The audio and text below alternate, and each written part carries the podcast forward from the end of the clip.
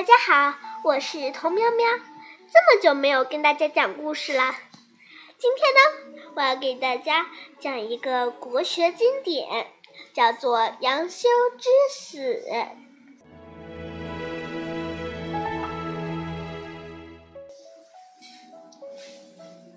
有一天呢，杨修站在曹操面前，说道。我的考试成绩不错，次次拿满分。我很聪明，我也很机灵。曹操说道：“你果然聪明，以后你就跟在我身边吧。”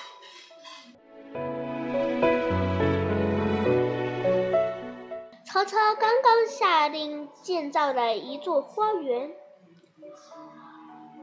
完工后，前去验收。曹操，还有什么要改进的吗？曹操左看看，右看看，只在那花园的门上写了个“活”字。工匠们不解其意，并去请教杨修先生：“快帮帮我们吧！”门门内天活，曹操应该是嫌你们把把辕门造的太宽太大了，该多小好呢？就以曹操的身材为标准。工匠们恍然大悟，开始重新建造辕门。后又请曹操来验收。是谁这么了解我的心意，还挺聪明的？工匠们说道：“是杨修。”嗯，不错不错。曹操却表面上称好，心里却是很生气的，想着这个杨修简直就是我肚子里的蛔虫。不久，又有人送给曹操一盒精美的小吃。一个侍卫说道：“曹操啊，这可是难得的好东西呀！”曹操在盒子上写了“以和罪”三个字，这是什么意思呢？大家都不知道，只好去问杨修。只有杨修看得懂曹操的意思。杨修拿起盒子，说道：“来来来，大家吃！你怎么敢吃曹操的东西？这是曹操吩咐我们一人一口罪呀。”还是你最知我心，好吃，味道还不错呀！我还没吃一口呢。曹操悲伤的说道。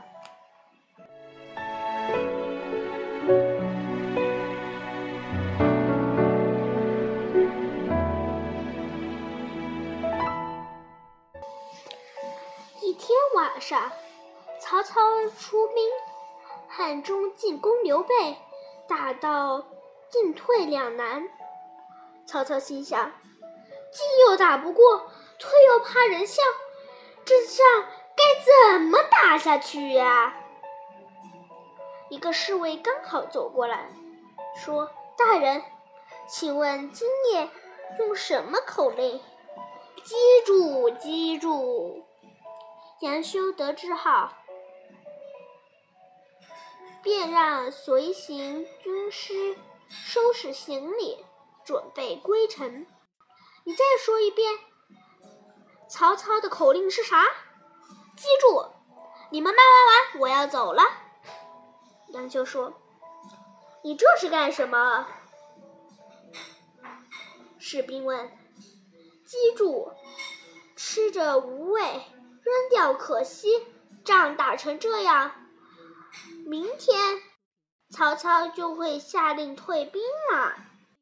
杨修回答：“那我们也收拾收拾行李。”士兵说。杨修再次猜透曹操的心思，曹操大怒，立刻令斩了杨修。嗯，喂，你们一个个的带着行李干嘛？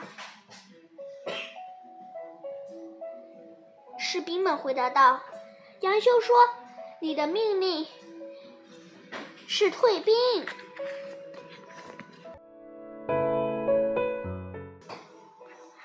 大胆杨修，胡作非为，乱我军心！杨修辩论道：“你不说击住，击住，不就是退兵吗？”旁边的侍卫小声地说：“到底是怎么回事呀？”我是说那鸡柱烧的太难吃了，是多嘴惹的祸。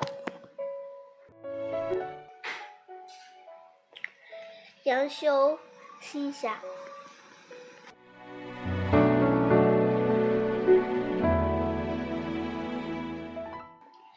小朋友们，好听吗？现在我来给大家讲解一下意思吧。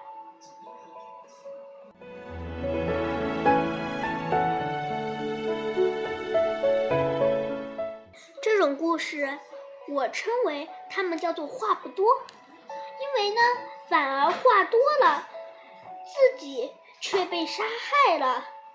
所以呀，小朋友们，你们以后可不要学杨修做话多的人哦。